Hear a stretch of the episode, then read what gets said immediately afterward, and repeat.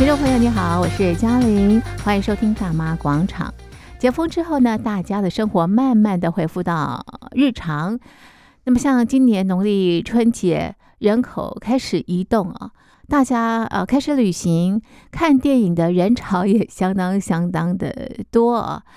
不过，在这满满的这个正能量之下，还是有一些这个悲伤的事情发生。好比方说，在疫情离开的这个亲人也相当的多，或者是在过年还是有人过世哦，所以买啊这个菊花或者是棺材的这个情况啊，也相当的这个普遍。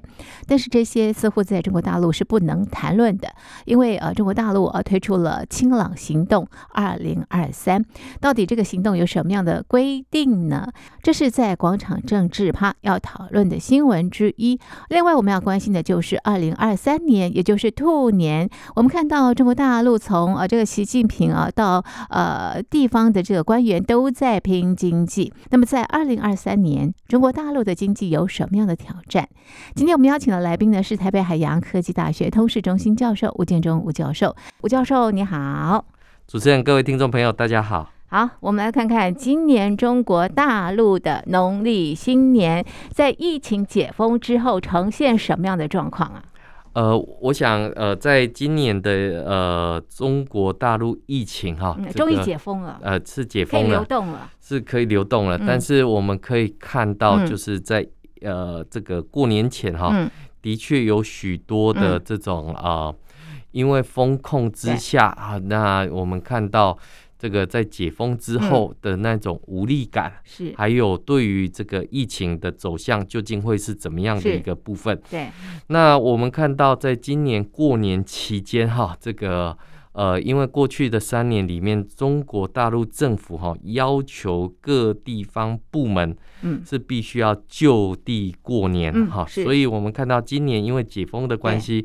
呃，憋了好久哈，因为这个呃反复的风控，对，反复的清零政策之下，好久没有看到家人，是，好久没有看到老朋友，对，所以许多人都纷纷的返乡。是，那返乡当然有两种，第一种就是回家去看一下，嗯，那另外一种当然就是呃远离城市哈，这个呃毕竟在城市里面感染的可能性会比较大，高，嗯、所以今年的春运就提早了哈，嗯、提早了。那甚至于我们看到在白纸革革命运动之后，其实有许多的大学生早就返乡了。是，所以今年的这个呃春运，当然我们看到有非常庞大的这个人口人流的这个移动，没错。但是更重要的是，我们看到在这个呃专家不断的提醒哈，因为在这个中国大陆疫苗的可信度。还有包括它的这个疫苗的这种有效性，是。其实呃，我们看到突然间的放开之下哈，造成了大量的死亡，是。还有大量的感染，嗯，那疫情还没看到尽头的一个情况之下，贸然的这样的一个大量的移动，嗯，是不是带来了更多的这一些？呃，感染。对，那时候非常的担心农村，对，农村的医疗又不足，对。然后更重要的是，就是说过去的经验里面，从阿尔法、德塔、贝尔塔到现在的奥密克戎，其实我们看到，呃，过去像在印度，呃，一放开之后，这个产生出变异出更毒的这种病毒，传染力更强、逃脱能力更强的这个病毒，大家都担心中国放开之后。到底会不会出现这种大魔王哈？大魔王的这个病毒，嗯，那所以各国都紧急防范哈，包括日本啊、韩国啊，各国哈都加强对于中国的旅客，呃，这种快筛还有 PCR 的这些检测，甚至于要打满疫苗才准进入的这种规定。嗯，所以我们看到这个呃，中国大陆的民众哈，因为毕竟封了太久，嗯，就在中国开始移动起来，所以在过年期间哈，就各个景点就充满挤满人哈，对啊，开始玩了，不开始玩哈，不不管是什么五台山啊，这个张家界啊，是。迪士尼啊等等哈，这个到处都是人的一个情况，业者也好不容易有商机，是。那像山西五台山哈，这个呃。有许多的民众哈，这个半夜哈还把这个庙门给这个挤开、敲开，为什么？因为憋了好久，终于挤上山去，居然庙门关闭哈，没开，没开，这个要赶紧这个，这个好不容易买了门票挤上山来，总是要看一下嘛，拜个佛，这个求个平安，求个平静。是，那甚至于我们看到有人就到迪士尼乐园去这个呃玩这。玩乐，嗯，结果好贵的门票买了之后，去那边看了一天的人，那也有人说到这个到兵马俑去，去去逛到西安去看兵马俑，是，结果看到人比兵马俑还要还要多，还要多，对，然后甚至于还有这个一家人这个兴高采烈说去吃小龙虾，嗯，结果一抽号码牌四千多号，对，要等四千多号，要等四千，要等四千多桌，对，那这个最后还是回家吃泡面比较实。在哇，到处都是人。对啊，那到处都是人，看起来好像到处都是商机。嗯嗯，看起来好像人潮满满的一个部分。那当然，我们我在这个短影音里面也有看到这个，其中有一则哈，这个有个有个上海的这个女生就搭上计程车，对，那她就跟司机讲哪里人多就往哪里去。是，那司机就问她说：“你没个目标，我怎么知道要载你去哪里？”他说：“不管了，你就是把我载到人多的地方去。嗯”那最后司机是把他载到坟墓区去。为什么？为什么？为什么？因为他说啊，这个这个他感染 COVID-19 之后啊，嗯、全身非常痛苦。别人都是无症状感染，都、嗯、可是他就不像政府所宣称的这种无症状感染。他有很多的症状，他有很多的症状，头痛、发烧。嗯这个肌肉酸痛等等，全身不舒服，全身不舒服，所以他觉得他不能只有自己不舒服而已，哦、所以他也想要让这个别人 别人不舒服，所以他就要求这个计程车司机到人多的地方。去。这最后这个出租车司机就把他载到坟墓区去了，哦、因为他觉得这样子是很没有公德心的这样的没错的情况。嗯，那这个也许只是冰山的一角了哈，嗯嗯、但是我们可以看到。在这个呃呃过年期间哈，不管是各种的短影音呐哈，或者是春晚哈，春晚这个在过去的时间点里面哈，春晚基本上是很多大陆民众这个过年的一个娱乐了哈。因为我们知道在西方社会，像台湾可能这个会去看烟火秀，可能会这个上街走走等等哈。那中国大陆是喜欢把人留在电视机前面，比较安全哈，嗯、比较安全。那今年的春晚哈，也让很多人诟病。是，这个春晚很多包吧？对，春晚的段子里面哦，怎么去形容过去的这一年的风控？是是，死亡、嗯，清零，的这一些啊、呃、政策。对，那也很讽刺的，就是今年的这个春晚里面一个字也不提。嗯，一个字也不提。嗯，那很多人就这个，嗯、呃，这个就从这个影片里面哈，去看到现场的观众哈，都笑不出来的那个样子。是，那所以前后对照哈，这个节目一播出之后，大家都说这群民众都没有笑。第二天再看那个影片，哎，所有的民众都在都笑了。这是什么样的一个诡异的这个表演？那所以可以说明了一件事情，就是疫情对很多的这个呃民众来讲的话，基本上它是一个呃灾难，它并不是一个喜乐的一个情况。三年大疫的时间，当然总会是过去的一个时间点。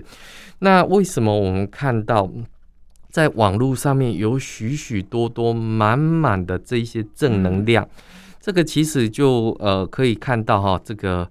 中共的这个网信部门哈，网信办，它这个特别提早采取了相关的行动。嗯，因为我们知道，这个许多人返乡回乡的过程里面，就会把他的所见所闻写在网络上，或透过短影音在这个网络里面流传。对，那对。于中共呃试图去宣传它的防疫成效哈，因为我们知道。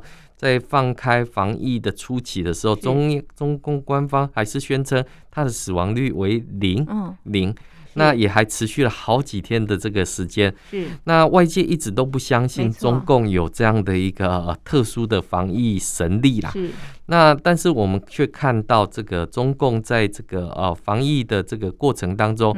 呃，不管是在过年期间哈，这个菊花高价哈，比如说像在武汉那有花店的老板就讲，在往年哈，往年。这个菊花一篮大概三十块人民币，今年要涨到四十五块人民币。对，因为需求大于供给，这个买的人多。我们都知道，菊花在华人世界里面，它是一个哀调，是，它是一个呃哀伤的一个呃花种。嗯哼。那过去里面武汉哈都有这种过年时间哈。这个呃祭拜哈，这个逝去的这个亲朋好友的这种呃风土习俗，嗯，所以我我们当然是推论哈，这个为什么会菊花卖到缺货啊？其中一个原因可能是去年死亡人数太多了，是。那我们也从许多的影音里面看到哈，这种天价的这种棺材哦，这个呃这个做棺材的这些工人。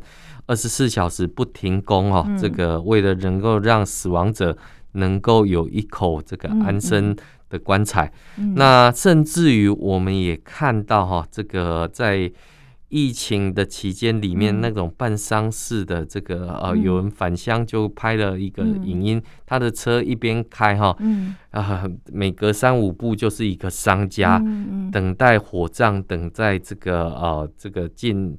火葬场的一个情况，嗯，那我可是我们却看到，就是说这些零零星星，嗯，呃，各个个地方不同传出来的影片，对，很快的就被删除，被就被删除掉，看不到。为什么会有这样的一个情况？为什么呢？其实，呃，我我们可以看到哈，中共官方为了避免哈这个，嗯，我们看到。民间的真实情况被外界看到，嗯、所以我们看到中共中央的网信办就启动了“清朗二零二三年春节网络环境整治”的专项行动。嗯嗯、那这个专项行动，其实在过去里面也曾经执行过。嗯，那只是说今年因为啊这个。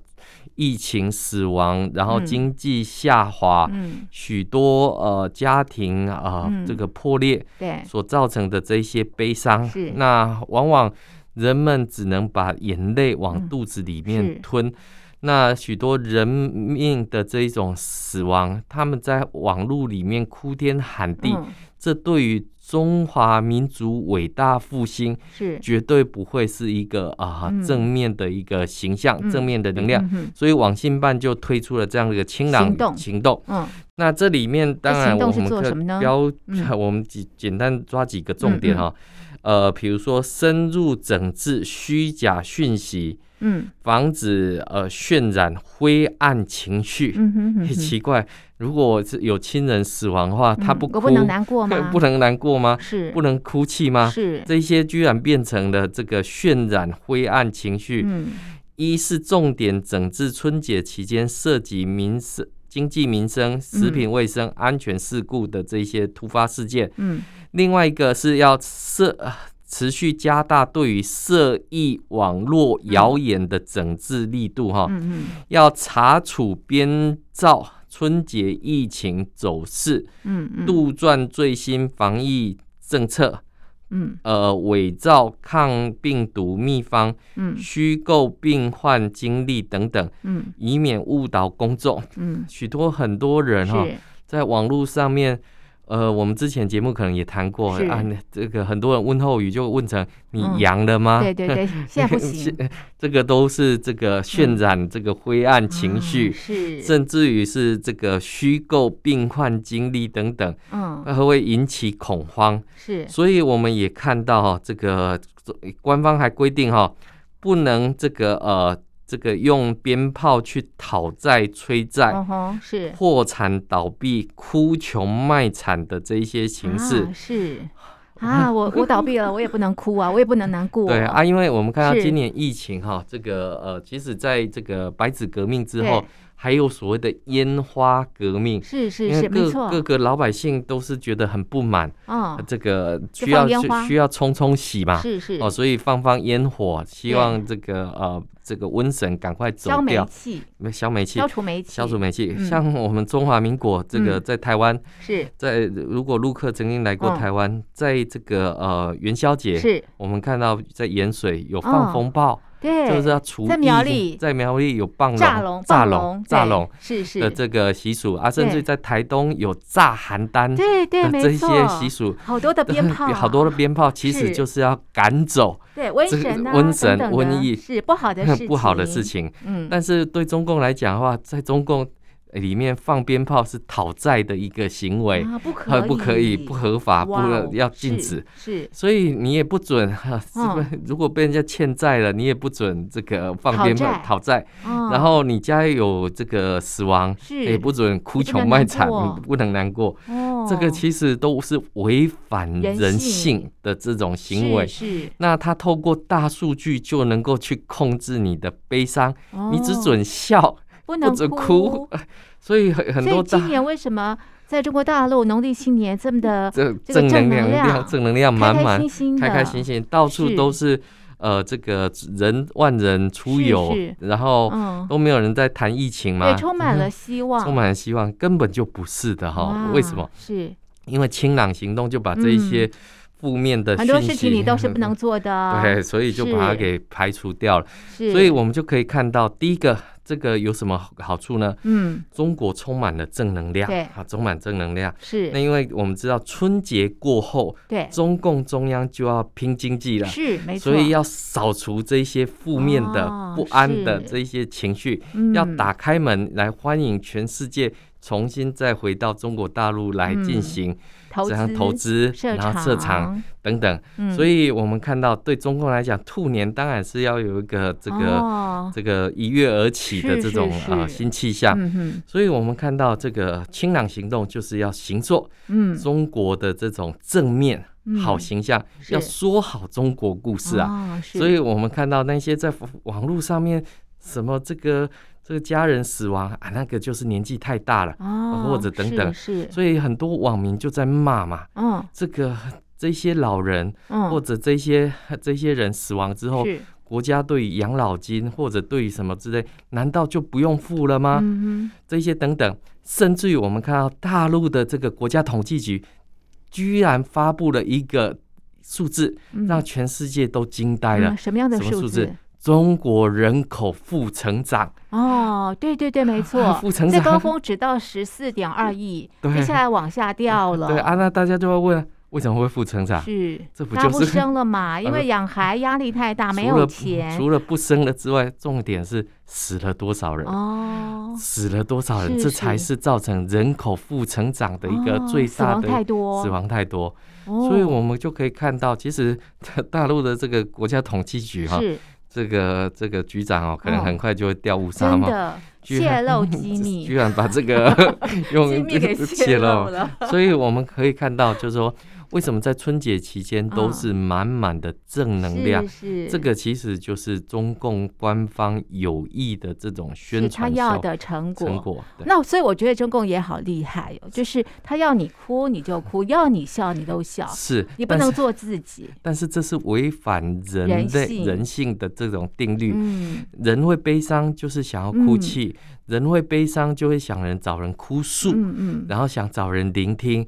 我现在连写个日记都不写个返乡的这种，那也是一种抒发，那也是一种抒发。对啊，你看在疫情期间有芳芳日记，是啊，然后在这个呃上海封城的期间有四月声音，对不对？它也带给别人疗愈，哎，也是看。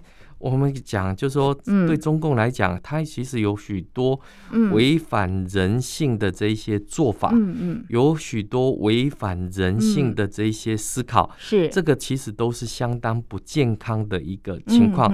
所以我们会看到，就是说，中共啊，当然它可以透过各种不同的计算，对，然后去控制人类的情绪，是。透过机器人去删除这一些负面的这些报道，是。那当然我们会看到中。中共就会变成好像一个只准笑不准哭的一个伟大复兴的一个状态。是，那可是国际社会人人都知道，有一个清朗行动，是。有一个这样的一个呃这个清零封控的这样的一个过程。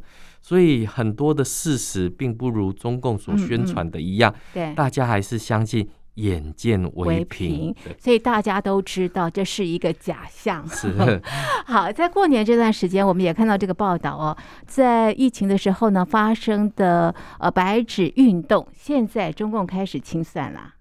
呃，我想这个在白纸运动后，其实许多的清算早就已经开始了，进行，而且非常的秘密的。呃，我我想这个许多。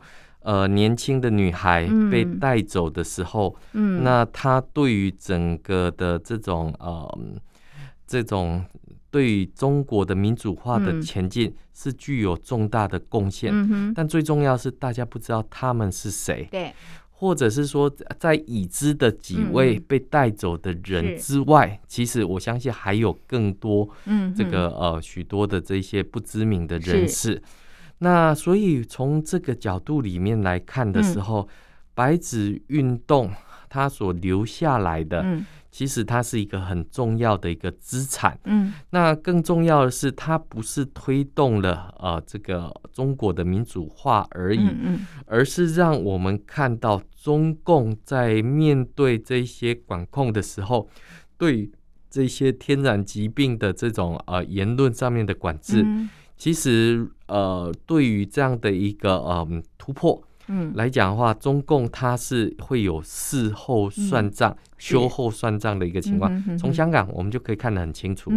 那呃，在这个反送中运动之后，透过司法的这个追杀，透过司法的这种禁足，嗯，就会让你产生这种所谓寒蝉的效应。没错。那这个在中国被抓捕的这一些年轻大学生哈。不管是这个南京传媒大学的呃那一位，或者是在上海、北京，陆陆续续都有许多年轻人被抓捕。嗯，这些我认为中共是急于要把这样的一个力量，嗯，把它给消灭。消灭掉。甚至于我们也看到哈，这个中共呃不断的去询问，到底是海外的哪一批人是在这个鼓舞推广这样的一个呃白纸运动。其实，呃，过去像这个周星驰的电影里面就讲的很好啊，嗯、这个这个乞丐有多少，决定的不是丐帮的帮主，嗯、其实是你皇帝啊。嗯、那中国会有这样的一个反抗者，其实不是因为反 有谁去做这样的推波助推，推波助澜，嗯、主要是因为你执政者对于民众的这些。不管是清零也好，或风控也好，是。所带来的这些不满，没错。那这些不满，他们都视之为所谓的反共产党的力量。嗯，那反共产党当然没有错，因为共产党的这些反人类的这些作为，早就该反了。嗯，那只是说，呃，我们当然可以看到，就是说。当过去里面，其实呃，不管是乌坎啊也好，嗯、或者是各地的呃新疆运动啊，嗯、或者是西藏运动，其实很多时候因为这一些。中共的压迫没有压迫到自己身上，嗯，所以并不觉得这个会有这样的一个被压迫的一个情况，无感。嗯，那这一次因为中共的清零也好，或风控也好，是真真实实、扎扎实实把这样的一个社会主义铁拳是打在自己身上的时候。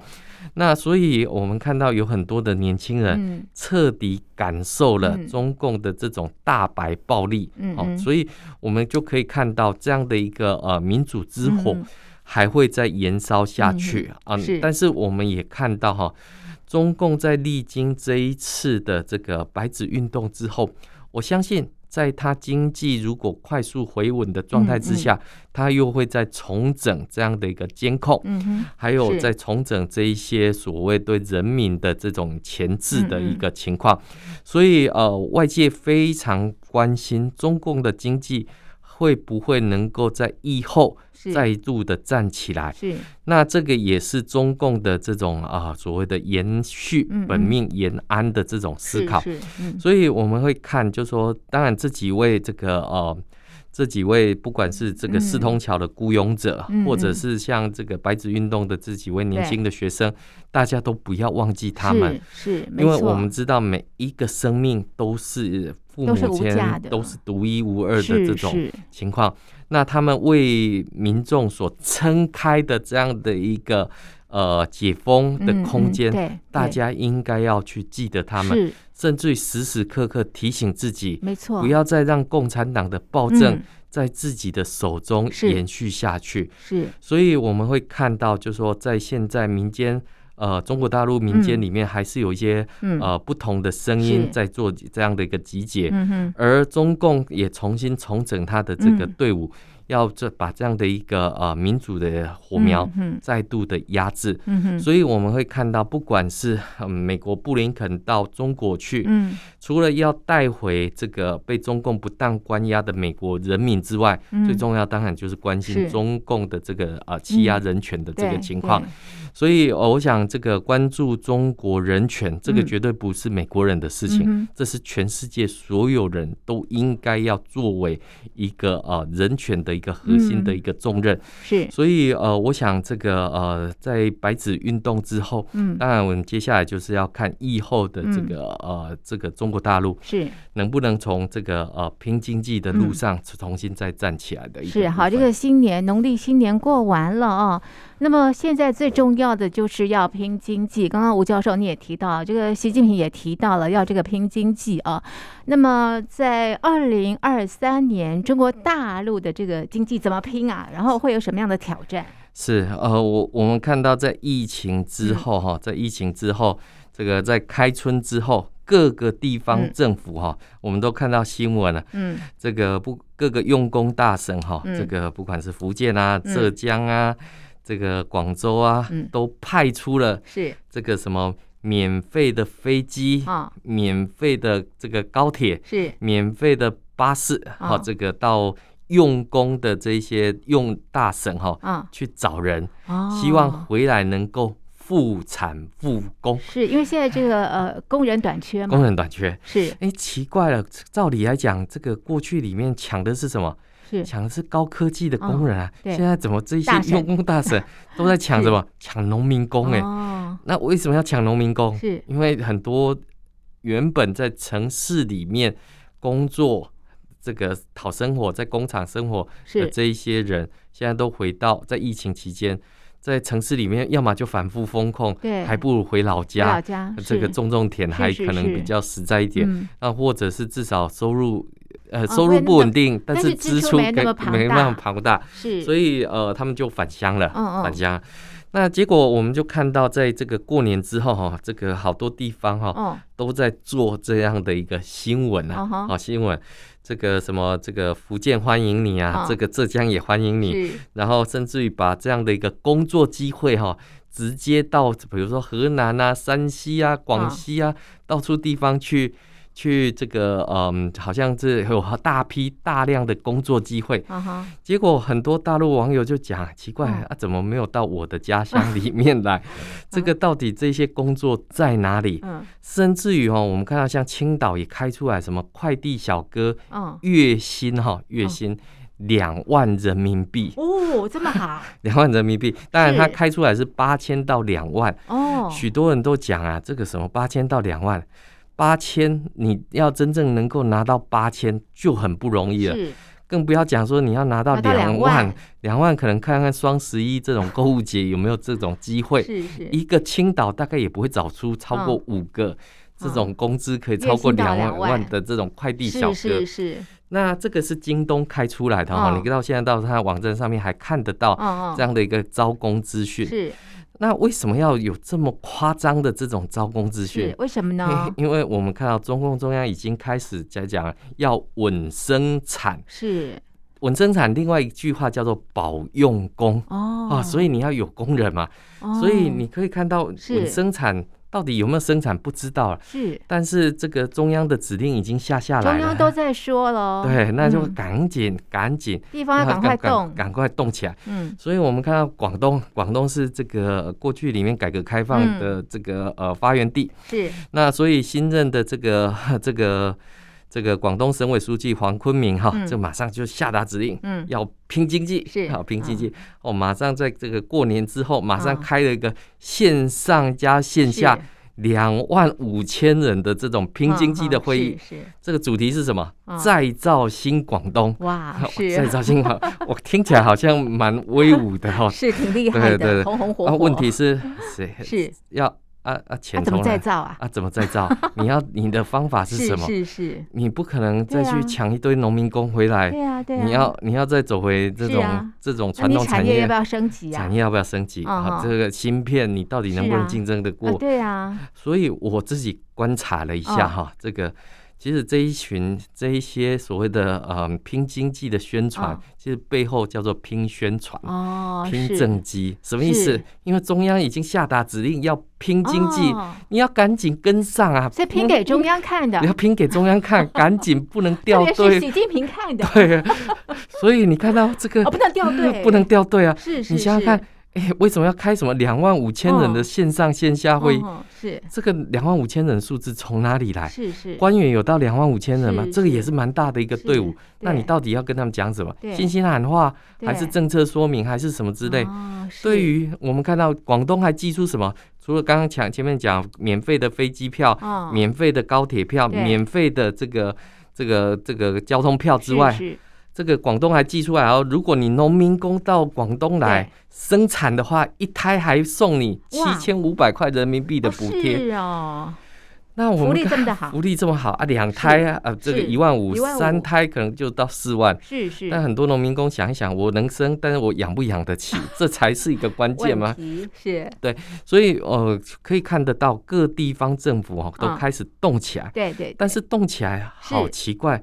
这个居然是地方政府去抢工人，而不是企业去抢工人。应该是企业抢工人吧？这个政府去抢，到底要抢什么？对，你给他什么工作呢？对，那很多很多在广东打过工的人都知道，工厂现在要求要年龄啊，三十五岁以上他们不要啊。但现在最缺工作的是三十五岁以上的。是。那很多人都讲啊，那个在广东工作。